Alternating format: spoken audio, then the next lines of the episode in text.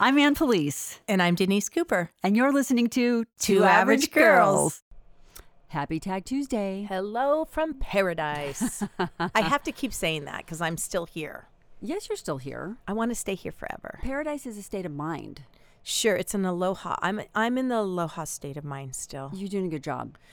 I don't, you know, mean to brag, but I've kind of got it down. All the aunties love Denise. I have to tell you guys. I am an auntie. She is. She she is, and that's that is sort of the um, complimentary name that mm-hmm. you give women um, on the, on the island. It's a sign of respect. It's a sign of respect. It's a sign of love. It is a sign of love, and, and I love them, love. You could call them aunties. Um, we had a little Uh, Easter party over here. Wasn't little. It was huge. Saturday for our church. Yeah. Just ninety some odd people, but it was uh, torrential rain. It was no, it was like the heavens opened, the sky decided to cry, and it wept and wept it and did. wept. And usually when you're in Kauai, you have to know it rains a lot here. It's called the Garden State for a reason. It rains on the daily, but it's a very brief, sort of misty most times. Or it rains and it'll it'll be kind of hard, but it'll last ten minutes. Yeah, it's and just, then all of a sudden the sky is blue and it's beautiful, and there might be some clouds, which is kind of nice because it makes it a little cooler. Mm-hmm. Um, but it, it it rained that day, and we were cooking a pig in ground, and it was completely in Hawaiian traditional style. Cooking style. Yeah, you know, leaves on the top. Tea leaves, everything. Yeah. And it was, you know, the smell, it's great because it's just this, you know, and we're going to feed one hundred. We thought we'd have about one hundred fifty people here. Coming and going. Coming and going because when you have a party on the island, that's the beauty of it is that everybody shows up, even all the aunties and uncles and everybody and their family members that maybe maybe don't go to your church. It doesn't matter. No, we didn't care. No. We wanted everyone there. That mm-hmm. was the whole idea. There was ex- Easter egg hunting going to happen, swimming. There's a pool here, and it's interesting because people love the swimming pool here, and they have the ocean. You can see the ocean from the swimming pool, but they would rather be swimming in the pool. And those kids jumped in that pool as if it wasn't raining outside, which, it, who cares, you're getting wet, but it was... And it's not cold. It's not cold, but it, it, it's funny because that's where we're from in Southern California. If there was a torrential rainstorm and if there there's was a drop to, of rain, I don't go outside. Okay, there, let's be real. If there was supposed to be like a church party happening, we'd probably like cancel it oh, or for sure. something like that. We would have canceled it. Oh no, it. They went forward with this thing. I was like, I don't know how this is going to work, but okay. And so they just like everybody came and then just kind of hung out in the house, and it was, and then it stopped raining. But what I wanted to say about being called an auntie is that we're we're done with the party, and this thing goes on for six, I don't know how many hours. Yes. It's nine o'clock at night, and people are wrapping it up and leaving and whatever. And they were great because everybody helped clean up. Oh, I that's, mean, yeah. They, you, they used your house, and there was a lot of people, and the rain made people be in the house, which they wouldn't otherwise. They wouldn't normally mm-hmm. have been in, but I loved that part of it. I know for you it was a little bit hair-raising because there's a lot of kids running around, but you got to know people a little bit better because yeah. everyone was kind of in a small little area mm-hmm. that, you know, they didn't leave because right. it was raining. Right. So it's people are wrapping up, and um, Denise and I are standing there talking to a couple other ladies, and someone comes up to Denise, says, oh, Denise, let me... D- d- took her away, basically. And the other lady that we were talking to, Auntie Sherry, turns to me and she goes, where did you find her? And I go, what? what? I couldn't tell if it was like Is a she, good thing or a bad thing. Yeah. And she goes, I wasn't sure either when I, you first told I, me. I, and I go... Uh, and she goes, we love her. About I about Denise. I love Sherry. Yes. I love Mel. Mm, that's Sherry's daughter, who and, has a beautiful baby boy. And I love Coco Cooper, who Denise has adopted, uh, just, you know, unceremoniously, and just named Coco Cooper. Well, his his Hawaiian name is long. And it's Ko'o. It's K O apostrophe O. Uh-huh. And they call him all different things around that. But Denise just went straight for her own name and just said, we're calling him Coco Cooper. And Mel goes, okay. And I'm so grateful for Mel for indulging me in that whole situation. He is now ten months old, and he is the most beautiful.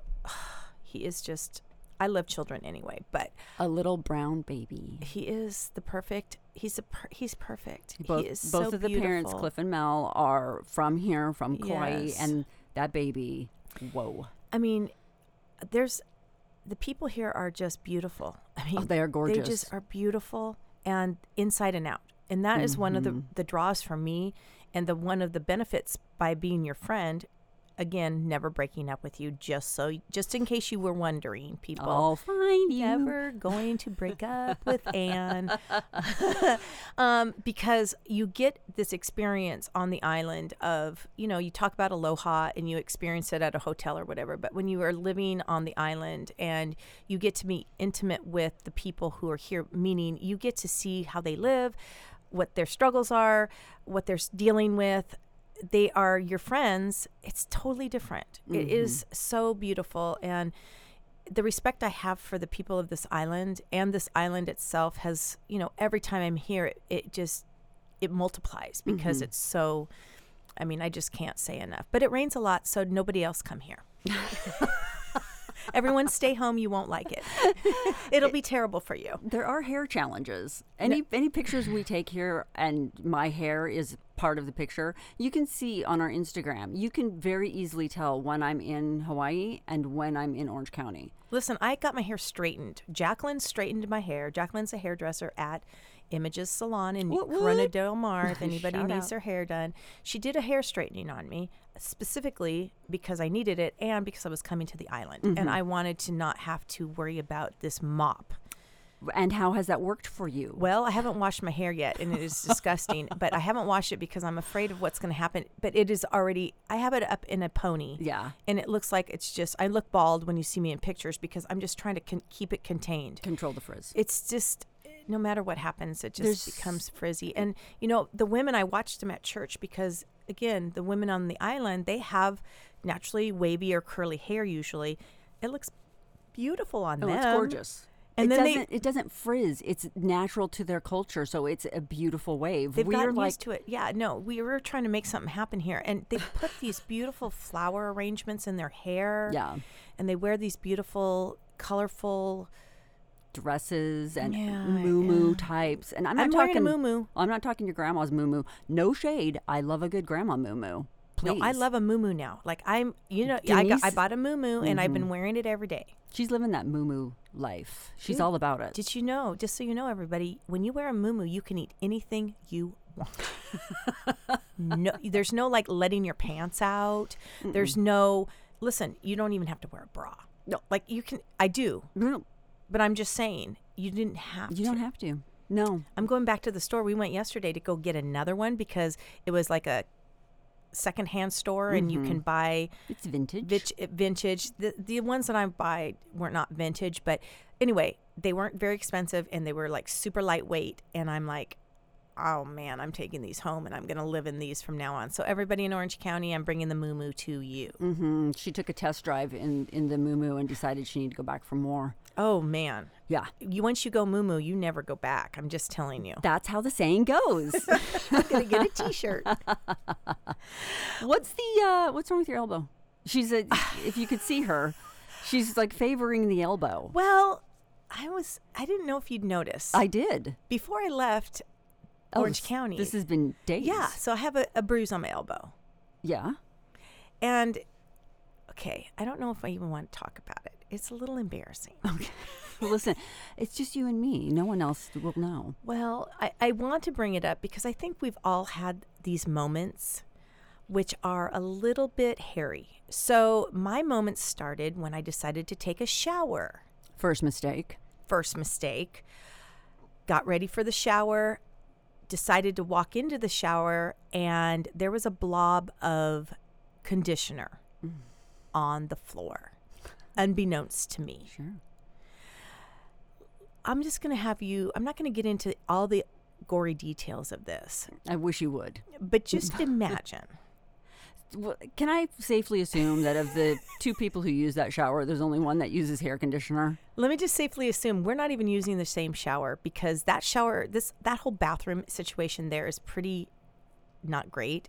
And I have all my stuff in it. And since we're the only two people in the home now, Hod uses the other shower. So mm. it's all me. Okay. So you can't blame this on anyone. No, the, the blob of conditioner must have gotten out there the night before or whenever I washed my hair, which was probably the day before because I would have rinsed off. Anyway, doesn't matter. Foot hits the blob. And I'm telling you what, when you fall at my age, you go down hard. You fell in the shower? Dude, I took a digger. Like I, it was, I'm so glad there was nobody watching. The only, only thing that were watching me were the two dogs. Were which, they helpful? The opposite. So I'm I'm I'm going into the shower. The shower door is open. I I can. It's not even a slow motion fall. It is a feet out under me, fall right on my backside against the little ledge that you use yep. to shave your legs. That's there. Hit my spine and my mm. elbow hits the tile. So it was. You didn't have time to even kind of try and save yourself. There was it no was... saving this situation. Uh-huh. And I had just washed my hair because the first thing I thought of was, oh my gosh, my hair's going getting wet. And then after that, I thought, can I move? I don't mm. know if I can move. You oh. were doing an inventory before Literally, you I'm got like, up. I've fallen and I can't get up. I ha- was like a commercial. Sure. Like, I'm like, I'm not sure.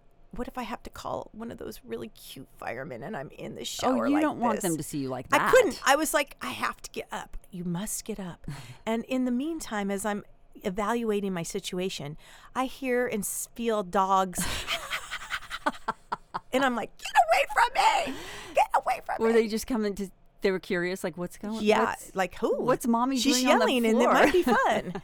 And I'm like, don't touch me. Get away from me. The tongue needs to leave me. I don't have clothes on. I'm on the flo- shower floor and I can't get up. It was just oh. after about, you know, probably it was all of a minute. Oh, it seemed like forever. I I got myself up and I moved around and I was sore and I thought, oh, it's going to leave a mark. It's going to leave a mark. Yeah. And it did on mm. my spine and on my elbow. But I'm good now. I'm fine. Okay, you didn't have to call any... No, but I told my husband, he's like, oh, we're going to have to get you some of those, you know, sandpaper flowers that go at the bottom of your thing. For Grandma the... had those. And we might have to get one of those handles in the shower. Oh. And I'm like, please. Okay, listen. Oh.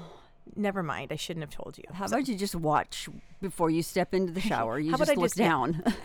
No more conditioner is going no to be used. I don't know that that's the solution, but we can, well, let's table that and we'll discuss it later. Listen, when you fall at this age, I'm telling you. It's scary. It's scary because mm-hmm. like, I don't know, I could break a hip. I could just, I mean, I was just, all my, I was fine, but it just. All the scenarios ran through your mind. Dude. Yeah. Not good. No, not good. Not good. Not good. So I. Uh, let's seamlessly just transition from that information into yeah. what we probably should have started with that. We could have seamlessly transitioned to the kids in the pool for the party. Oh, we did it backwards. We did it backwards. Okay, We're shall not we delete good this segueing. And go? No, no. So when you we had the party here and it was raining, I had somewhat of a nightmarish issue happen because, and I have never seen this in Kauai, and I asked even some people, and they don't remember ever hearing thunder. The way we heard oh, it that day. Lightning. There was a lightning strike that happened. The kids are in the pool. They've probably been in for a half an hour is all. And all of a sudden, lightning. And within five seconds, the most god-awful thunder that like could shake, that was shaking the, the house, literally. It was yeah. right over us. Mm-hmm. And there's probably ten kids in the pool. And I'm, you know, I'm a visitor to this situation. I don't know anybody, but I am looking out there and I am like, get the kids out. And luckily, Auntie Sherry, who mm-hmm. is a nurse, mm-hmm.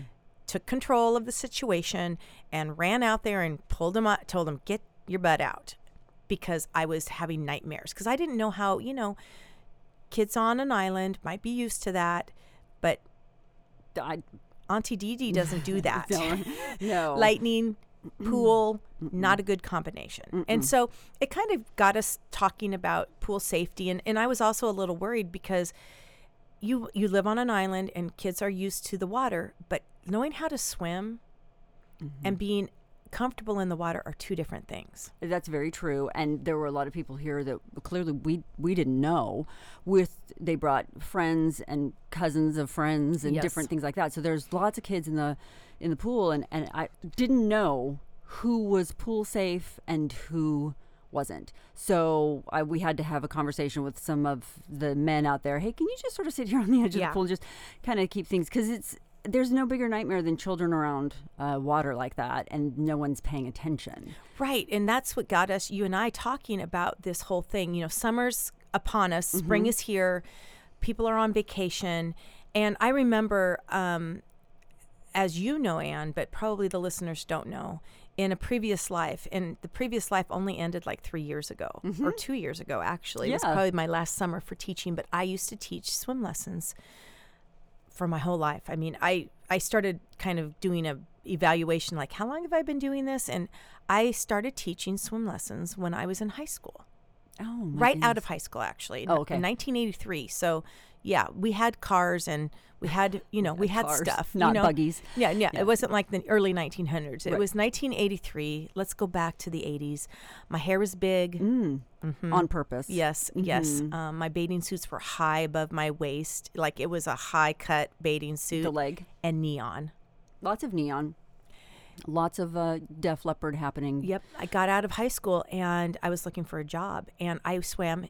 I swam um, in, in high, school? high school. You were on the swim team? I was on the swim team. Okay. Yep. I decided to go out for the swim team because I loved swimming. Mm-hmm. I grew up swimming, and I thought, why not? So yeah. anyway, I found a, I found a job at the Australian Swim School in our area, and that's mm-hmm. a swim school that's been around since it's still around. It's still around. And um, I got a job, and the reason I took the job was, number one, I love swimming, and I thought, well, I could do this. I love kids. Yeah. And it paid like, and I want to say ten dollars an hour back then, because it was a lot. In the in the eighties? Yes, it was a lot. Like, it was a, you because you had to be a trained person right. to do it, and it took a certain individual, because the way I learned to teach swim lessons there, and what they had me doing mainly was babysafing kids in the pool. So you were working with the little guys, or it just babies was with the bait, like six monthers, like four months, six months old. I think it started at six months old. Yeah, okay. And I didn't know any different. Like, they showed me the technique on how to basically teach your child to flip on their back, mm-hmm. and then float. Like, the hands would go behind their head, and the baby would be able to float. The, by the time you were done with your lessons, the way you knew that the baby could graduate was you would throw them in fully clothed. Shoes? Well, babies at that age are oh, not really wearing okay. shoes, but they could be, yep. you know, it just, it wouldn't even have to be clothes. It just startle them. Mm-hmm. That was the graduation. You throw them in, they move themselves immediately to their backs, and they're floating. And so that's how you knew they were ready to move on to maybe Correct. The next class, or they could... They were pool safe. They were pool safe. And yeah. I, I say that in air quotes, because right now there's never, ever, ever, ever a scenario where a child is pool safe. Mm. Never. I don't care if they're on their back and they can sit there for a half an hour and you believe that. Just believe that there's never a place and a time when a child is fully pool safe. That's that's kind of scary. It's really the same for individually. No, it's true. Individuals, you should never really swim alone, and I'm I'm saying that because you just don't know. You could have a heart attack. You yeah. could bump your head. You don't know. You could slip on a blob of conditioner and fall in the pool and die. So there you go. Worst case scenario. Yeah. Bringing it back to that. Let me ask you though, real quick. When you applied for that job at the Australian Swim School, I probably won't remember, but you can try. Go did ahead. you um t- did you have to take some sort of swim test? Yeah. So in order to to teach there, you had to be C P R certified. Like, mm-hmm. you had all of these things, and I went through all of that to do that. So first aid, C P R, mm-hmm. life-saving kind of thing. I think I also went through the um I went through the Red Cross. Oh, right. American Red Cross, mm-hmm. um like the pool instructor. They have a pool instructor. It's called something. There's an acronym for it, but oh. I went through that. Okay. Um so that I would be fully You basically learn how to teach swim lessons the way the Red Cross wants you to teach. Okay, and that's a good, that's... It that's is, kind it's of W S R. The... I think it's called Water Safety Instruction. W S I is instructor, I think. It's W S I teaching, I think is what it is. I don't know if they still have that or not, but it basically teaches you how to teach. But they taught starting at three years old. at back then. They, the Red they, Cross did? Yeah, they recommended oh. children not start until they were three years old. Right. And the reason being is because, and it was very controversial what I was doing. As I didn't realize it was controversial, except for that when I would tell people I was doing that, there were a lot of people, moms specifically, that would say, oh, I would never do that to my child. That's dangerous. And the idea was because when you teach a child to pool safe the way I was, you have to, they... a six-month-old, a year-old baby, two-year-old even hardly, mm-hmm. can't learn how to hold their breath. Think oh. about that. I've never even thought about that. Right. So if you ever are holding a baby, blow into their face. And what should be happening? Well, when you blow into their face, they immediately take a big oh, breath in. Oh, yes. Oh, okay. And that's what happens. So when you're holding a baby, you would hold the baby and you would bring the baby towards you in the water with their face in the water. I'm simplifying this. It took weeks to mm-hmm. get to this place. But mm-hmm. you would go one, two, three, breathe. And you bring the baby towards you. And the baby swallows water. Oh, like every time? Until they learn Until not to. Until they learn not to, right. And in and, and the controversy back then, and I'm sure it's still that way, and I don't even know if they're doing this any longer, but at the time was that there could possibly be chlorine poisoning. Uh, okay. I didn't know anybody who ever was poisoned by I've never even heard that. Chlorine. I don't know any, again, maybe one in a million people yeah. that happens to. Mm. Again, it could have been... they could have just ingested a little bit by swimming and it would have happened anyway if they were that sensitive to it. But I'm sure there's statistics and you can write in and let us know if you know those statistics. Please don't. I'm, I'm not I'm not a proponent of it for or against that. When I taught swim lessons later on, I did not teach that technique. I did not go to the babies. But at the time when I learned, I did that. And it gave me a sense of it was something important. My sister... we built a pool when my little sister was like two years old, mm-hmm. maybe younger. And my parents immediately got my sister into swim lessons because we didn't have a fence around our pool. Right. So she was taking swim lessons early. So I was always around water. I had a pool growing up. I had a little sister who's mm-hmm. ten years younger than my, I am. Mm-hmm. Shout out to Aunt Jill. Aunt Jill. Aunt Jill doesn't listen, so she won't hear this. But we love you anyway. We love you anyway. Mm-hmm. Um, but anyway, so I, I was always a proponent of that. And I I taught for the whole summer doing that. I also taught some semi-private lessons with those kids. And what I did was I took that, my knowledge, and I went and taught in my mom's pool at home. Oh, okay. At the same time I was working there, I was working at a private school. Mm-hmm. And I would also babysit on the side or nanny. Like they'd have me stay for a weekend with kids. I mean, I was just like kid going hard on the kids. Because I getting it done. I was getting it done and yeah. I was making good money. And there was a need. You yeah. know, as a parent, you have three kids and you want to go away for the weekend. Who do you call? Right. Some eighteen or nineteen-year-old who is at least responsible enough. Yeah. She's a swim instructor, right. and she teaches at your, she's a extended day supervisor at the school.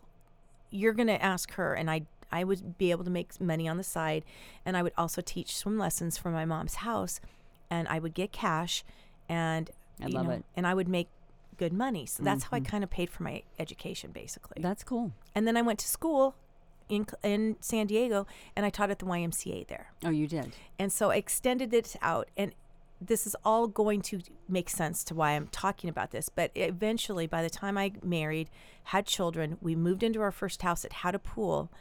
I was teaching swim lessons from my backyard at that time. Mm-hmm. And I had taught in backyard swim through college. I put myself through college teaching Y M C A Backyard Swim, which is a great program. I believe they still have that if anyone's looking for swim lessons. It's a good program. You open up your own pool, you heat it, and you let the instructor come to your house, and sometimes you bring more kids in mm-hmm. and make that happen. So mm-hmm. it was one of those things that just seemed natural for me to always do. And I supplemented my income while my my kids were little with that. Now, I did not teach my own kids swim lessons. You had to have someone else do that? I did.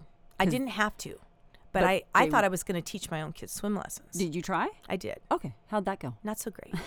Just like everything else when it comes to being a parent. Yeah. It's piano lessons. You might be a great piano teacher. It takes a it takes a special child mm-hmm. to be able to listen to their parents. Teach them an additional something. Because right. they're hearing your voice all day anyway. Right. And yeah. the relationship you have with your kids, to me, is more important to keep on that level than it is to be yelling at your kids because yeah. they didn't practice their swim lessons, or they didn't listen to you in the water, or they didn't want to listen to you with the notes you want them to play, or whatever right, it is. Right. So my my humble opinion is get a nec- get a teacher. Mm-hmm. Don't be the teacher. Go outside. Go outside if you need to. Mm-hmm. So I taught swim lessons, and I taught. I just ended twenty like two years ago, and I taught over thirty years. There was, I mean, I've.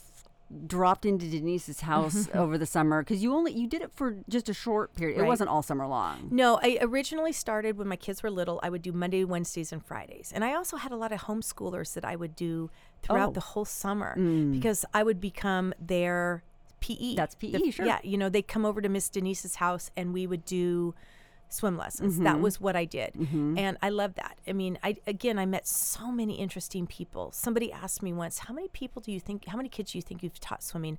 I think it's close to a thousand at least. I have been out in public with Denise, and adult, I mean, full-fledged, not twenty-year-olds, adult men have walked up to her and said, "Miss Denise, you taught me swimming." And she always remembers their name. I don't know how you do it.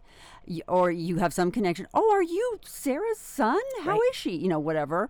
It's like walking around with the mayor sometimes because she will run into people that she taught swim lessons to when they were three. I've been invited to high school graduations and college graduations yes. from kids that I taught swim lessons to, which is a compliment and also kind of a, ugh, uh, man. You don't have to go. I'm Just send them an envelope. Old.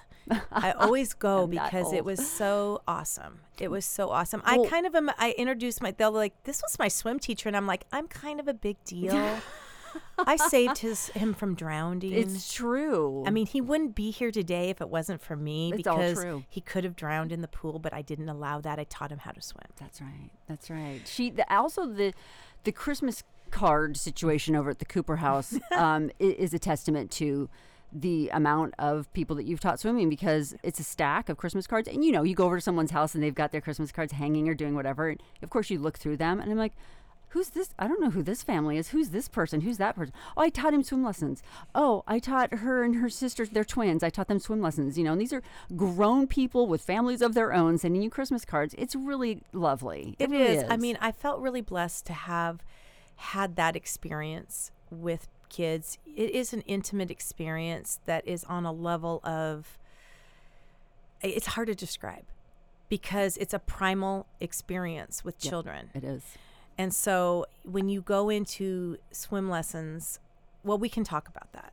That will, and that's that's what we're going to talk about today. Um, I think we're going to call this "Lessons I Learned in My Bathing Suit" or something. Lessons I Learned in My Tankini. All you needed to know about life happened in the pool. Okay. Something like that. Yeah. I have a few stories of things that happened in my bathing suit when I was wearing it. That didn't come out right at all. Well, I want to hear all about it. It's probably a better podcast than the one we're going to talk about. Let's talk about what happened to Ann in her bathing when suit. When she was wearing her bathing suit. Did it involve a... No, it involved uh, freshly baked cookies and a maintenance man at uh, the what? apartment complex that I lived in in Utah. Do tell. You want me to end or you want me to begin the podcast? Maybe with that it's story? A whole podcast. It's not a whole podcast. There was a, uh, I moved into an apartment complex, Liberty Square. What's up? I know that. Still there. Mm-hmm. They had added on in that they built some new buildings. They acquired property next door to the old Liberty Square and they built new buildings. And I was fortunate enough to move into one of those new buildings. And I moved in early in this, before the fall semester. It was still smoking hot outside. In Utah, it's oh, it gets really, really warm. So anyway, it's sometime in August, and they are just putting in the landscaping. And so there's a landscape crew, and there was one guy on the crew in particular that I had my eye on. Oh. So I got my trusty roommate and I. and Oh, this I can see where this is going. Can you see where it's going? And we went and laid out in our bathing suits, because we needed to catch some rays, and we needed to catch those rays where they were planting flowers. It was flower adjacent. Wow, you are aggressive. Uh, it gets worse. So we did that for a few days, and I wasn't getting the attention I thought I so deeply deserved. Do you remember the story you told already about the... There's another story like this? No, but yes, it is. It's about a boy and a skirt and a... Oh, well, that was... I wasn't... I wasn't putting, I wasn't tucking my skirt into my underwear in hopes of attracting someone. That was just an accident. I'm just saying, is this going in that direction? No. Oh, good. I was going to feel sorry weird. for you. No, it's just weird. You think of the things that you did when you were, how old was I? I don't try to think about those because it's so embarrassing. When, when you say th- things that I've experienced, lessons from the bathing suit or whatever, this is a lesson. It's like, okay. okay. I was going for something different, but let's keep going. You're going a little more high end. I'm going basic, right? So she, you go up, I'll take the low road. Um, so we're out there a few days, and like I said, I'm not getting the reaction that I, I had assumed that this bathing suit would garner. I don't understand why. I don't either, because at twenty, you are looking good. Mm-hmm. You're looking the best you've ever looked. You don't realize it, but it is. You don't know it, but ladies, you, you're you're killing it right now. Anyway, since that wasn't working, the next day, I made cookies. Oh, and a bathing suit. Cookies and a bathing suit. What could... That's you're bringing it. Popped on that bathing suit, put a little tanning oil because there was no S P F. No, you used baby oil or Crisco. It was straight baby oil. Sure. And I was glistening in the sun with my cookies, and I just walked right over there and gave them the cookies, looking very deeply into the eyes of one of these maintenance men. So I'm just so glad the maintenance man didn't kill you, because you you hear these stories, right? Like. All of a sudden, she took cookies out, and that's the last we ever saw her. No one ever saw her again. We don't it's, know what happened. It's a Dateline. It's a Dateline for sure. It is for sure. That was not my experience, though. Good. They accepted the cookies. He got the hint of my meaningful eye contact, and uh, we started dating. Really? You dated the maintenance man? Yes. You're one of the people. It's so bad. It, I don't... So, anyway, it was, you know, just one of those. So you got the date, and the cookies must have been delicious. Because I'm apparently the bathing suit didn't do it. It was your baking skills. It was the skills. Cookies, which I don't know what that says about any of us. But anyway, that that's just that's just, that's the, the tale that I will tell from wearing my bathing suit. Let's move on to something a little more up. Okay, lifting. We will. But I'm just going to say this: I've never ever baked anything for a boy, ever, because you clearly I don't, don't book. need to. Well. Anyone who's seen Denise understands that she doesn't need to bake anything. You show up. Well, y- you bring that. Let's move on. It's all good. Let's move on. We'll go to the bathing suit situation when we're teaching swim lessons. Okay, that sounds great. That's really what I was talking about, lessons I've learned oh. through swim lessons. So one of the things that I did when I finally got a house where we stayed, and it was the house I now live in, and it's got a pool, and I I figured out that learning, and I think this goes for everything, that learning consecutively for children is the best case scenario, meaning Mondays, Wednesdays, and Fridays, or once a week on Monday, will take you forever to teach your kid how to swim. That's correct. Specifically. I mean, I think in any in anything, that's why you practice at home, right? Mm-hmm. So I figured out, and it really was because I needed to condense it so that I could have my children at home and run a business, because I was still working at Cooper Engineering. Mm-hmm.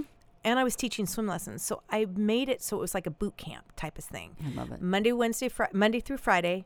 Two weeks in a row. And I would do two sessions of that. So I do ten, ten days of swim lessons, Monday, Wednesday, Monday through Friday, sorry. Mm-hmm. And then Monday through Friday for two weeks. The kids came every day at the same time. Mm-hmm. So if you signed up at a ten o'clock class, Johnny came at ten o'clock every day for ten days straight. And then on the weekends, I challenged them. And even after work, after they came to swim lessons, I would ask them, if you have a pool nearby or in your backyard, you have to take them to practice at least two or three days. Mm-hmm. So I knew that if the kids came, and, and one of the things that my pet peeve, and it's still my pet peeve, but it is really what they have to do, is swim lessons uh, in classes take so long.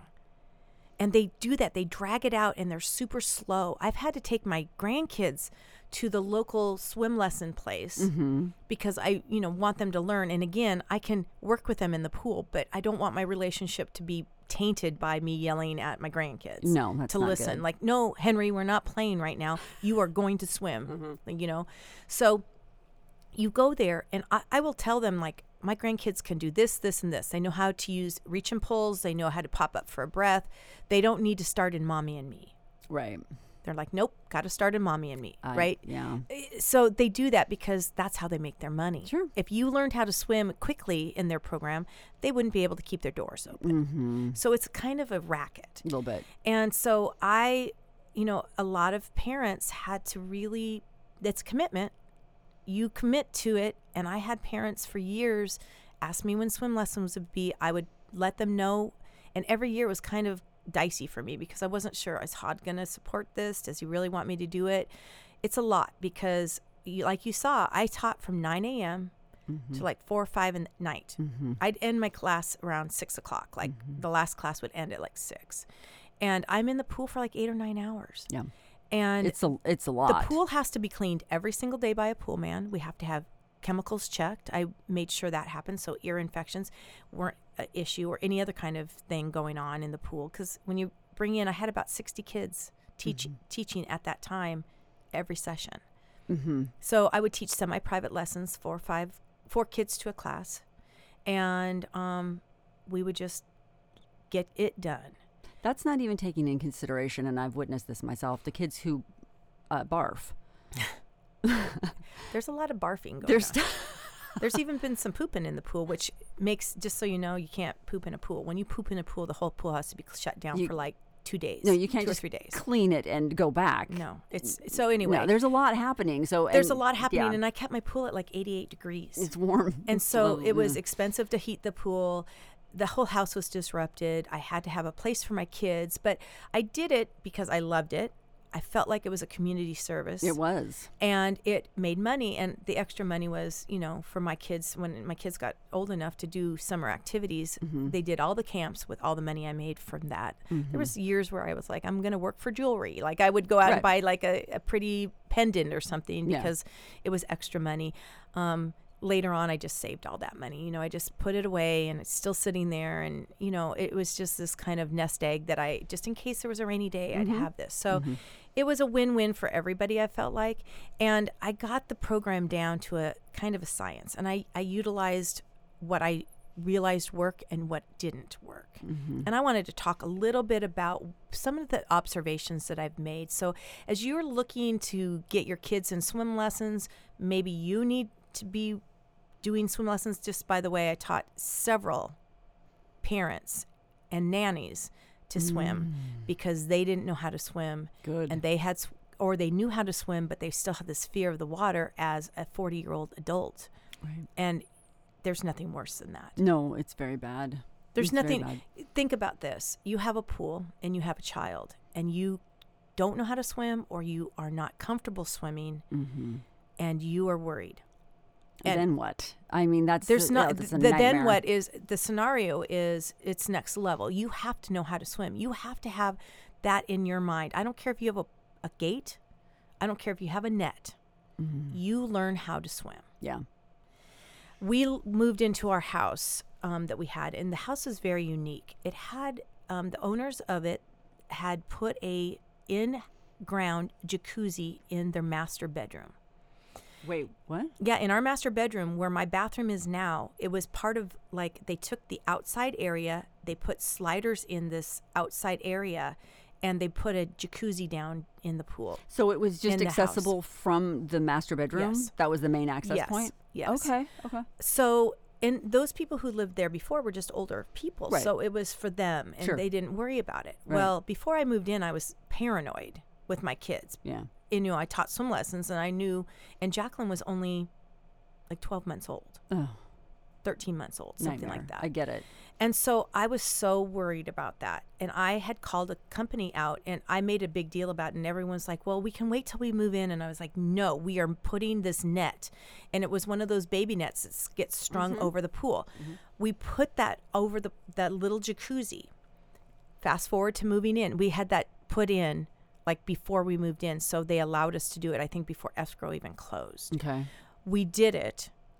Fast forward, our friends are over. The Browns are helping us move in. They can't find their kid. No. Guess where he is?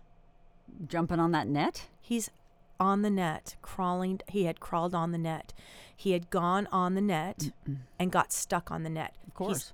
He's because that's what they happens. You, yeah. it's, it's not easy. Your legs can go in the netting. And you get caught. It's pull taunt, so mm-hmm. you can't get into the water. Right. But he's on the net, and we're looking for him. We find him on the net. It saved his freaking life. It's like a magnet. The, any body of water like that, the kid is running straight for it. And you can't even see the water. You just, it's behind doors, but somehow those doors got opened. It. Yeah. We don't know how.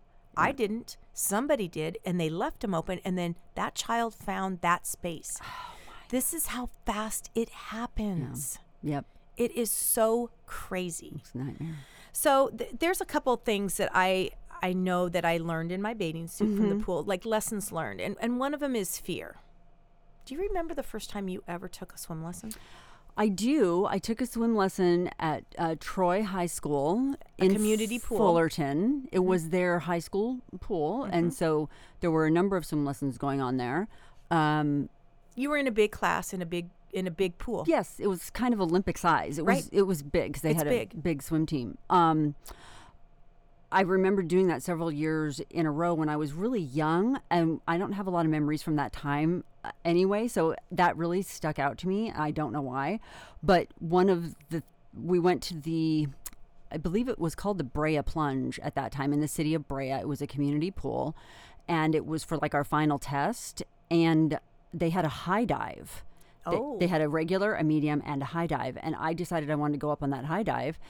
And I got up there to the top, walked to the end, looked down, and I was probably only seven or eight. I was just a little kid. I looked down and I was like, I just noped out of there. I turned around and went back down, and there were kids like on the on the ladder going up who I had to get around. That's how scared I was. Sure. So fear, as just I don't know what the yes. what more you're saying about the fear part of it, but because I have so very little memories from that time, that's the one thing that sticks out. It's it was fear-based. Like, I right. wasn't jumping off that thing. No, I I, ta- I learned also at a community pool in Santa Ana. I literally remember being there. I was probably five years old, mm-hmm. five or six. Mm-hmm. I remember going there, and you have to trust the person you're... I mean, you're with some teenager in a huge pool yes. with twelve kids because yes. the lessons are big. Mm-hmm. There's a lot of noise, and there's a high dive. Yeah. And the idea is that you learn how to swim well enough so that you can choose to go off the high dive. Right. And I remember doing that. Did you jump off? I did. And I just remember, I, I still have anxiety thinking about my experience in the pool, but I did it because I was a I was a person who was a pleaser, right? I was a kid oh, who was yeah. a pleaser. Mm-hmm. I did what my parents wanted me to do. I wasn't going to cry about it. I knew that wouldn't probably get me anywhere with my dad. Right, right. But I also wanted to learn how to swim. I was old enough now, and I hadn't had any experiences, but my experience as a swim teacher and as being around so many kids is, I used to think when I was first teaching, when I first got my experience out of high school, that fear was just a learned behavior, meaning you will learn something negative will happen to you as a child, and that will make you fear-based. For example, not the babies, mm-hmm, no. the babies, but when you have children that are two or three years old, mm-hmm. a lot of times they come to you and they've had an experience in the pool with their family. Mom, oh. you know, they they were playing and they swallowed a bunch of water mm. and now they're afraid. Uh-huh. Now, you know, Auntie so-and-so wasn't watching them and they had to reach in and get and them. Grab them. And so they, they're coming to you after something like that has happened because something now traumatic has happened. I can't teach them to swim as mom. I have to go outside. Or, or, or I've whatever. taken them to that community pool with the teenager who oh, the literally, teenager. Sh- my kid won't get in the pool and they scream the entire time. Oh. So I had a lot of special children, not special because they were they were all special, but right. b- they had special a- anxieties that they were bringing to us mm-hmm. at the time. And Miss Denise only had four kids in the class. The idea was I made this pool as conducive as possible to learning. Right. And I what I've learned was that fear is not only learned, mm-hmm. but it is actually something they were they could be born with. Really? Absolutely. Oh, okay. I mean, I had kids who, but let me let me preface this. I believe that the nurture part of that fear is really where you can curb it. Mm-hmm. For example, lots of kids don't like water poured over their face. No. Or when they go in, I'm saying that as a joke, but you no. know, you put a baby in for the first time in their little sink. Yes. With their little their holder where they're just thing, yeah. literally laying there. Mm-hmm. Take the water and let it go over their face. Please. Yes. Yeah, that's... Don't take the wash rag and make it so that their face isn't getting wet. Okay? Okay. Then you move them to the tub where they can sit up in that little holder, and they're sitting up in there. Pour the water over their face. Yeah. Okay? Okay. Again, they might not like it. They might shake their head. Pour, take them in the shower and let the water pour over their face over right. and over and over again. Do not manipulate the situation so that they're not getting water in their face and their eyes and their nose and their mouth. Mm-hmm. That whole deal is a problem. Okay? Because a lot a lot of kids came to me and they didn't like putting their eyes in. That was probably the number one issue, yeah. putting their eyes in the water. Yes. They wouldn't put their face in the water. It's uncomfortable. It is uncomfortable. Mm-hmm. And it was also, the parents would always say, yeah, they don't like that in the, I, I can't even wash her hair. It's really hard for her. Oh, please. She has to put her head back. So it's going to be, she might not like it. And she has to wear goggles in order to, do, it's a whole situation. People, do yourself a favor. Tough love it out at the beginning. Mm-hmm. Because the fear that you're teaching the kids, which is, I'm afraid of getting my eyes wet. Yeah. Now is an obstacle to learning to yeah. begin with, to put your whole face in, which, just so everybody knows, if your face isn't in the water, as soon as your chin goes out of the water, your eyes go up, your feet sink to the bottom. Okay. It's automatic. Yeah. As soon as your head goes up, unless you know how to swim, your feet will sink and your body will go under. Mm. Head has to be down. Chin has to be at your chest. You have to be looking at the bottom of the pool, and your butt raises to the top. Mm-hmm. Put water over your kid's face. So let me, but, well, let me ask you this. Mm-hmm. When you're teaching even the little ones, do you allow them to wear goggles, or is that a, not a thing? I used to hate it. I do still hate it. I did hate it because they're a pain because water gets are. in the water. They, I they mean, do. They the fat the cheeks, the whole situation. You have to have you have to have goggles that fit them. But I got to a place that if that was the Dumbo's feather, if that was the one thing that made them have the confidence they needed, mm-hmm. knock them. yourself out. Okay. But the problem was I was spending a lot of time making sure those goggles were on right. There was oh. they'd stop swimming because there was a water in their goggle, and it was a whole thing. If you can get in and not use them, that's better. My pool at the time too, I'd have not a lot of chlorine. I always had a pool man that came in to make sure that they were it was the pH was good, because that's really what causes you to have ear infections and eye pain is the pH balance is off in a pool, mm-hmm. not the chlorine level. Mm-hmm. But when anything's off, your eyes start stinging. Yeah. And if they're in there long enough, it is doesn't matter right. if, if it's perfect or not. You're still gonna it's still gonna bother your eyes, and you have that kind of weird feeling. Mm-hmm. And it feels weird anyway. Yeah, it does. It looks weird under mm-hmm. the water, mm-hmm. and that's what kids don't like. Again, yeah. they're not been prepped the proper way to get ready for this experience, right. which is suck it up. Eyes are going to go in the water. I love Denise's way of teaching. I didn't say those it words. It speaks to me. Speaks I didn't say heart. those words, but at a certain point, you had to not buy into the fear. Right. Um, I would say that parents, like I said, are the biggest contributor to how they will react to a situation. I mean, most people, most kids came with a little bit of fear of the water, but having parents allow them to have that fear was feeding it. Mm. For example, okay, as a parent, you you know how, and, and I think parents are more conscious of this now, especially moms, when it comes to sleep training. Yeah. Or to eating. Mm-hmm. There's a whole system now yeah. on what we, how you teach them to eat, you know, lead feeding and all of these things where they're doing it on their own, and their parents are like, you want to cry? I don't care. You just need to be in your bed at eight o'clock mm-hmm. at night. That's mm-hmm. the time we're going to bed, and that's how we're doing it. Right. Same goes with swim lessons. And you would be so surprised how many people would call me, and I'd always get the, I've taken her to this school lesson, this lesson, this lesson, and it's not worked, and now we're we're desperate. We're coming to you. Can you help us? Sure. Tell me a little bit about her. Okay, this is what happened. Okay. I would have to tell them on the phone, okay, you're going to have to be all in here.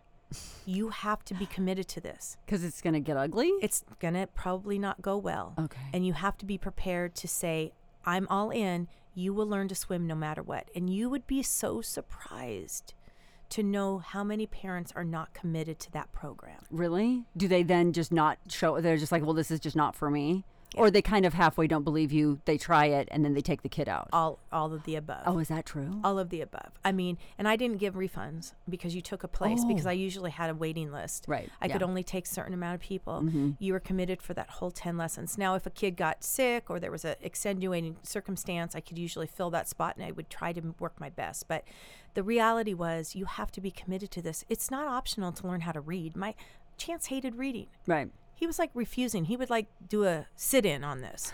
Just not going to learn. Not going to happen. Sorry, Mom. Sorry, reading isn't my thing. Mm, no. Okay, yeah, get it. Okay, sorry. I don't get it. You're going to learn how to read. Right. Sit down and read. Right. Uh, you don't know how to swim in Southern California specifically. No, please. You have to learn how to swim. Everybody has a pool. Mm-hmm. This is not optional. Do you tell the parents you need them to stay, or do you tell them that you need them to leave? I want them to stay okay. until they become a hindrance. Oh. And believe me, I've had parents in the middle of swim lessons coming up and, here, here, let me help you. Like, do you want me to come in? I told oh, them I could. No. I have my bathing suit on. I'll come in. No. As soon as you get in with that child, you're never getting out. Oh, so no. Stay out.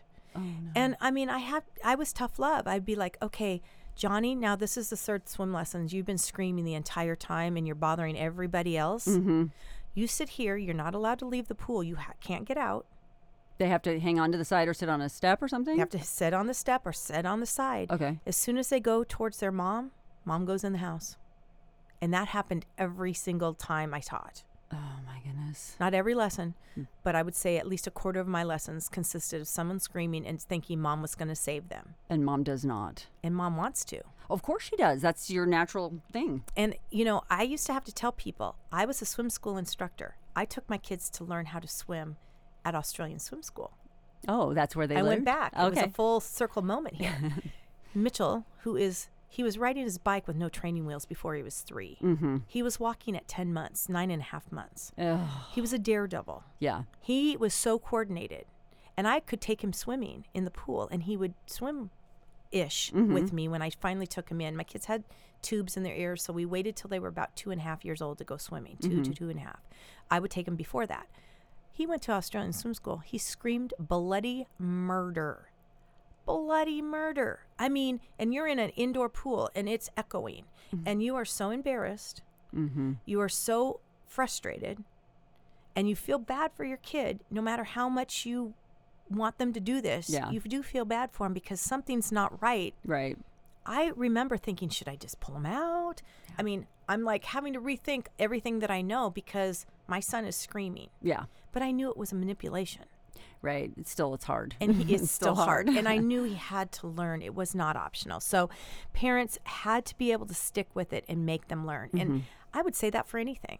Anything that's important to you, you you've got to you've got to buy in to the whole program. Yeah. You just have to. Mm-hmm. Um, so anyway, showing up in the right frame of mind is something else that I learned was super important. How do you get a three-year-old to have the right frame of mind? They don't even know. They don't even know. Environment. Okay.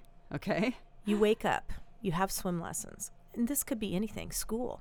You're getting ready for school. What does your routine look like before you send your kid to school? Is it a, is it a home that's full of organization and some kind of routine mm-hmm. where they know what to expect? They feel comfortable in that? Or is it a firestorm every single morning because you didn't wake them up in time and they didn't have time to eat breakfast and you weren't making lunches and now you're shoving something in a bag and yelling for them to get ready because the bus is going to come? It's yes. all about, yeah, exactly. Well, it's all of the above, really. It really is. Mm-hmm. But you learn, I can tell you right now, when you bring kids to a, a high anxiety situation, especially like swim lesson, because even the kids who want to swim and aren't afraid, they don't know me. They don't. That's They've true. They've never been to the pool. Mm-hmm. They don't know the person you're going to take them to. They don't know what to expect. I always ask parents if they had the opportunity to come meet me before. Yeah. Even kids who had swam with me prior, mm-hmm. they would come the weekend before, and I would set up times for on a Saturday where I'm home for the next three hours. Anyone who wants to come over and see the pool, mm-hmm. get the program down, understand what the expectations are, come and see this. Mm-hmm. And I would say that about anything. You're going to send them to a public pool at a high school, take them there. Yeah, show them the pool. Show them the pool. Sure. Show them a kids being taught. Get a routine down that is conducive to learning. Right. That makes them excited. If you're, if it's first thing in the morning, it's a nine o'clock lesson, wake them up extra early so that they can, and get them to bed early the night before. Please. I mean, that's probably, by the time ten lessons rolled around, and summer's hard because you have family out of town, you're going to Disneyland. They left, they left swim lessons to go to the beach, right? right? Yeah. And now they come home and they're exhausted and they didn't get enough sleep, and now you're throwing them into a situation where they're not happy. It's never perfect, but do your best to make an environment to, conducive to learning. And mm-hmm. I would say that about anything. And I yeah. learned that about myself. Right. Right? Yeah. Like I learned that, that there's certain things, in order for me to be for me to be excited about going to work, I have to have a routine mm-hmm. that puts me in that frame of mind. Right. And routines are good, and mm-hmm. kids appreciate that. Even though sometimes you're, it's an uphill battle to get them to do whatever you need them to do the night before, they do they do respond well to it. Yeah, everyone responds well to it. That's true. The other thing everybody responds well to is bribery. No. Is there money involved? Is there candy? If that's what gets your kids going, usually a special treat is good enough. Yeah. I mean, I would tell kids, parents who had kids that were really struggling, and even kids who didn't. I mean, it's still a commitment to come ten days in a row and do your very best. Yeah. On the days you don't feel like being there. Yeah. Set up a star chart. Mm. Something, you know, mm. you don't need a treat every single time you come to swim lessons unless it's pretty severe. I always had little treats that they would get afterwards. And sometimes I would say, see that licorice over there? Do you want the licorice? Listen, Bobby, that licorice is yours. Oh, Bobby. But you got to do the work. Yeah. And if you cry, we can't, you can't, you have can't a special have treat. And sometimes that licorice was not enough, and usually wasn't. If you were in that frame of mind, you usually wasn't. So it yeah. had to be something bigger. Mm-hmm. Circle K, go get a Slurpee. Right. You're going to seven eleven, get a special treat. Right. Go to the dollar store and have a bin so that every day your kid comes home from swim lessons and they did the work. You, you gave them a special treat. Mm-hmm. This could be anything. You're trying to get your kids to do their chores. Yeah. You're trying to get your husband. to right. There's a treat involved. Like you're trying to get something done around the house. Listen, if you got to bribe him, you got to bribe him. I agree. I'm just saying. Yeah. It might not be from the dollar store. Uh, no way. It's going to be something a little bit, it's more, a little bit more than that. Involved. Mm-hmm. But yes. Okay. So, so bribery is good. Um, a little competition never hurt. No, oh, so Bobby, look at what Sarah's doing. A lot of parents question about semi-private lessons. They wanted private lessons for their children. Okay. And number one, I didn't have time to do that, mm-hmm. but I also didn't think it, that it was, unless there was a physical need to do it. I had some autistic children that took swim lessons mm-hmm. from me. Yeah. I had kids who couldn't sit still. Yeah. Not just because they had A D H D or because there was something else, but because they really had a special need yeah. that needed my attention. Right. I would teach a fifteen to twenty minute private lesson, but mm-hmm. always with the intent that they could go back to the mainstream classes, because having those people in there to show them what was being done mm-hmm. was the best way to teach. It ups the ante. They look at that and they go, this person's my same size, whatever. I can, they can do that, so right. I can do that. I do that all the time in life. Right. Oh, it's constant. If Ann can do it, I can do it. For real. I mean, really, like you look at people and you realize I can run that marathon because my friend Jennifer ran that marathon and she's not even a runner. Right. If she can do it, I can do it. Exactly. And so I think that competition mm-hmm. and setting goals for your kids to say, listen, this is a swim lesson, but it's also an opportunity for you to grow mm-hmm. and to learn. So maybe you want to be on the swim team when you're in high school. Or water maybe, polo. Wa- exactly. Whatever. Or lifeguard. I had a friend growing up, Kim mm-hmm. Reese. Hey, oh. Kim. Um, She she was a swimmer, too. I think she may have taught some swim lessons at her house. But she had the greatest summer jobs. She was a lifeguard. She was a lifeguard at the public pools around Reading. And I was jealous because her tan, she just sat out there, tanned, maybe saved a few kids. But, you know, for the most part, you're just kind of keeping an eye out. The cutest guys would come. You know, I mean, it was like, this is the best job ever. But I wasn't, you know, I wasn't a good swimmer. But I mean, that was one of those things. It's like if I had any idea that that was an option, I would have become a better swimmer. swimmer. I would have actually put some thought into it at sure, some point. Sure, sure. So, you know, I had situations where parents would complain because there was a child in the class screaming. That was every class when I came over. Right. There was a lot of them. And, mm-hmm. and I didn't blame them because there was a lot of attention with the screamer for a yeah, while. Right? right. Yeah. But part of that was And there was parents who would be like, my kid's screaming, I don't want to leave him in because now they're embarrassed. Yeah, well, yeah. And and it kind of, rem- when I was thinking about all of this, it reminded me of a of a saying that John Cunningham, who mm-hmm. we've had on the, the podcast, talks about. And it is, this is his saying, suffering e- equals resilience and adaptability. Let me think. Hold. I'm not ready for you here to goes, move on. Here it goes. Here it goes. The smoke is is building. Say it again. Suffering mm-hmm.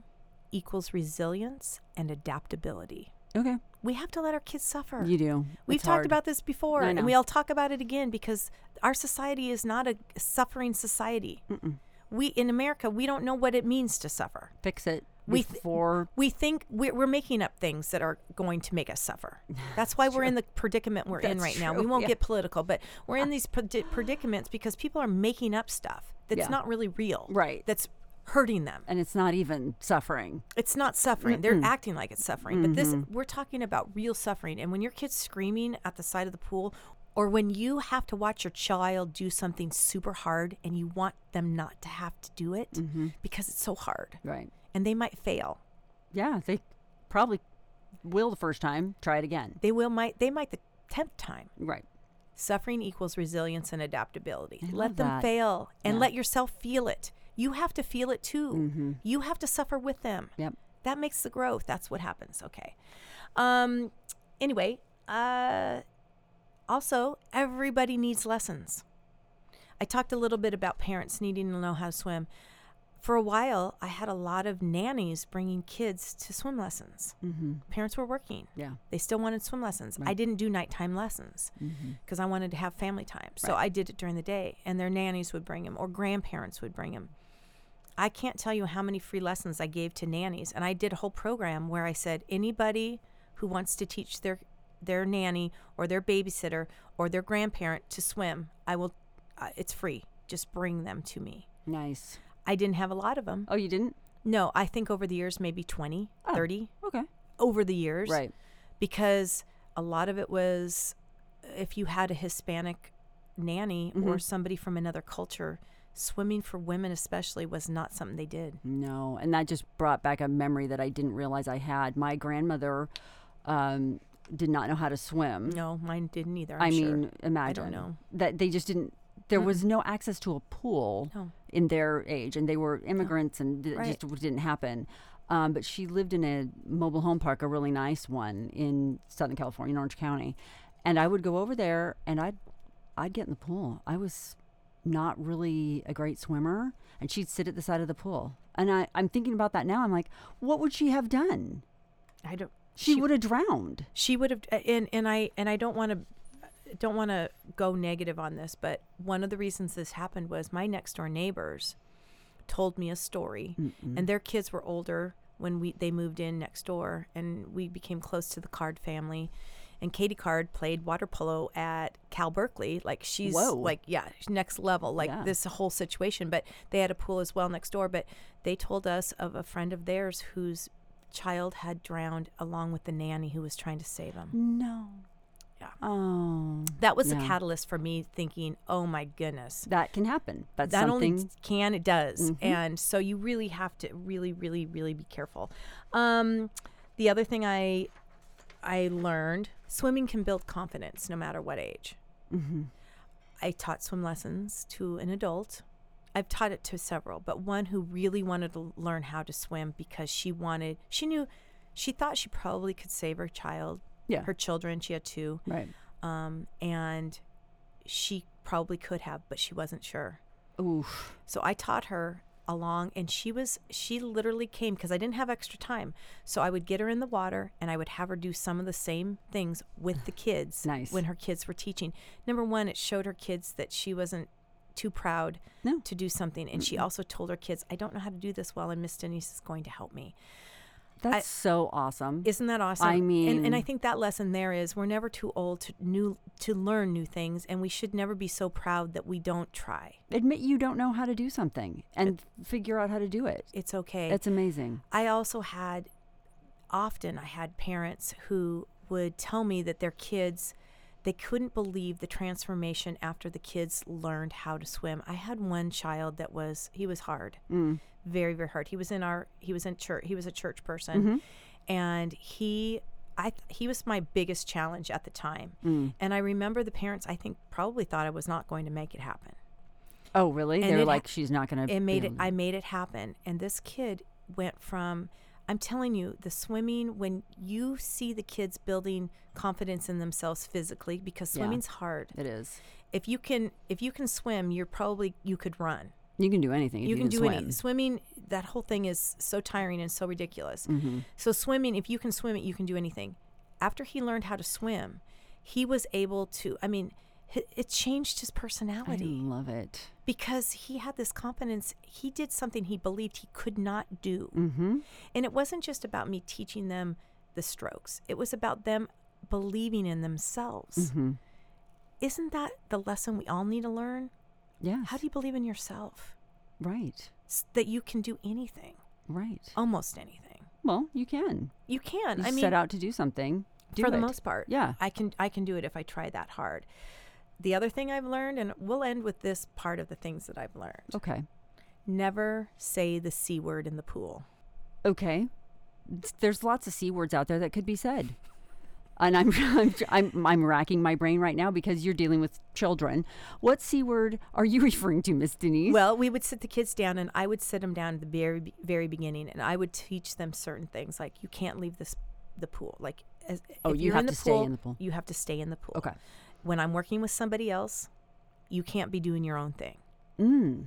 And meaning, I mean, they could be like holding a toy. They could be blowing their bubbles. That's fine. But they can't be not present. Like, right. And I had to teach them early, like, watch me with what I'm doing with Johnny, Terry. You mm-hmm. need to watch this, right? right? You need to look over it, be, be present. The biggest lesson that you need to learn in the pool is you can never say the C word. And listen, parents would look at me like, uh-oh. That, that how what, I'm looking at you? What, yeah. What, what, what, yeah. What is the C word? And the C word is can't. So what, okay. I use can't constantly. So a we all do. Kid, what, you must have given them something to replace it with. I don't know if I can, but I'll try. Oh. Literally, I'll say, okay, Emily, I need you to swim to, to Miss Denise. I can't. I can't. Wait, what did, oh, my ears are burning. What did you say? I don't know if I can, but I'll try. I feel like there were a lot of tear-filled there sentences was a lot like of it that. Because they were saying it, and, and my whole thing with them, and I would say this to them, and that's the other thing I've learned, and I've learned a lot, is you talk to children normal. Yeah. Treat them with the respect they deserve, which is they understand a lot more than you think. Yeah. And I would say something like this. As soon as you say that C word, the word can't, mm-hmm. it told your mind and your body you won't be able to do something. Right. So instead of saying that, you're going to basically trick yourself into believing you might be able to. Mm-hmm. And guess what? You, you can. Will. Yes, you can. That's the C word you can use. Yes. Yeah. I can. I love it. And so I don't know if I can, but I'll try. And you know what? I have used that word in the last few days. Yes. Like literally. Mm-hmm. Maybe getting off the floor of my bathroom. Maybe you said that. I don't know if I can, but I'm really going to try. I mean, literally, I don't know if I can, but I'll try should be the mantra of everyone. Mm-hmm. So anyway, those are some things I've learned in my bathing suit. Those are good lessons to have learned in your bathing suit. And I think, I mean, we usually don't do a tag for the ones that we do by just that are just you our, and I. Side. Yeah, but yeah. that is my tag. Is for that sure. your tag? Yeah. That is. Before we get to the very end of yes. this, uh-huh. I wanted to give a little statistic, and I just ran these off this week. So it's twenty twenty-two. Okay. And I don't know how new these statistics are, but um, I mean, I, I just got them, and it said twenty twenty-two statistics. Okay. So we'll it's from twenty twenty-one. Yeah, they're current. It says um, in the United States, more ch- more children ages one to four die from drowning than any other cause of death, except for birth defects. Mm-mm. I mean, it makes me sick. Yeah. It makes me. It makes my heart hurt. Mm-hmm. For children ages one to fourteen, drowning is the second leading cause of unintentional injury injury death after motor vehicle crashes. Oof. Okay. Yeah. While children at are at higher higher risk, anyone can drown. Every year in the United States, there are estimated three thousand nine hundred sixty fatal unintentional drownings, including boating-related drownings. Mm. That is an average of eleven drownings per day. That's a lot. Okay. these numbers are really upsetting. I know, it, because you start thinking about it. And again, in boats, I mean, mm. I would tell parents, I, one of the things that I would ask them to do at the end of a swim lesson is, when the kids got a little bit older, three and four years old even, I would ask them, when you first get to my house, before your kids know what's going to happen, push them in the pool. Oof. In their clothes. In their clothes and see. Because teaching your swim lessons, you're prepared for it. Yeah. You know what's to expect. Yes, right. What happens is, in the middle of winter, your child is going after a ball, yep. or they're chasing their dog around the pool and they fall in, and you're not worried about it because they've had swim lessons and they know how to swim, but they're fully clothed with shoes on. Yep. And the pool is sixty degrees, mm-hmm. not the eighty-eight they learned in at Miss Denise's house. Mm-hmm.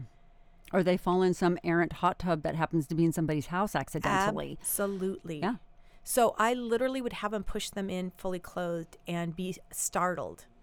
And they got to the pot back, because I mm. also t- taught them how to circle back and get to the side of the pool. Yeah. You don't swim to a you don't swim to a step. You swim back to the side of the pool. The the closest the, place. The p- closest place. The, uh-huh. the to steps. Just hang on. Because when you say find the steps, find the steps. No, the steps could be all the way across that big pool. They could be. Yeah. The side of the pool is probably very very right close there. to where they. They fell in, so you just look for that and grab it with your monkey hands and hold on. Um, eight thousand eighty non-fatal drownings. That's an average of twenty-two non-fatal drownings per day. And when they said non-fatal, there was an asterisk by it, and that asterisk meant there could have been fatal injuries, mm-hmm.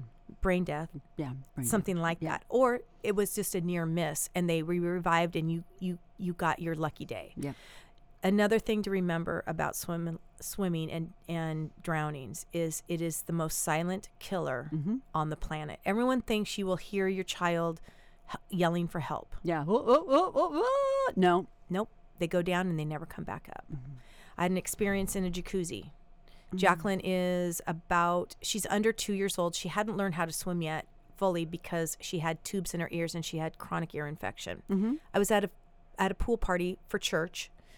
A bunch of us moms were in this jacuzzi. It was a square jacuzzi with like a full square seat around the whole thing. Yes. So my feet were in the pool. My butt is outside of the pool. Got Jacqueline's it. on the seat part, playing with about three other kids that were her age, mm-hmm. young. They're not in the pool. We're just having them in the jacuzzi. I'm talking to the parents across from me, and I look down, and my daughter is flailing at the bottom of the pool. She's still upright, but she is trying to get above mm-hmm. water. She's so tiny that she can't put her feet down. She kind can't of thing. put her feet down. Oh. And I literally had just had my eyes off of her for twenty seconds. And she just went under. She went under, swallowed some water, and it caused her to go down farther. I had to pick her up. I pick her up. I pull her out of the water. She's already vomiting out the water she swallowed. Oh. I'm a swim instructor. This is coming from the, the mom swim instructor. This happens so quickly. Oh, we cannot ever, ever take our eyes off of it. So every child who dies from drowning, another eight receive emergency department care for non-fatal drownings. More than forty percent of drownings treated in emergency departments require hospitalization mm-hmm. or transfer for further care.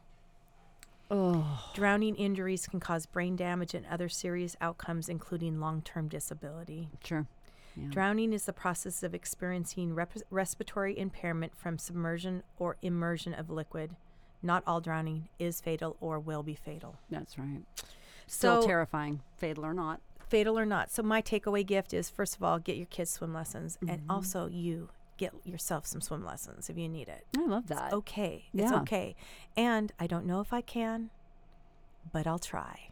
Miss Denise, thanks for coming on th- Two Average Girls well, today. Well, thank you.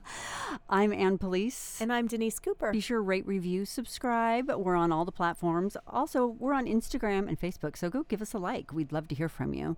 In the meantime, um, we're Two Average Girls, and we'll see you next time.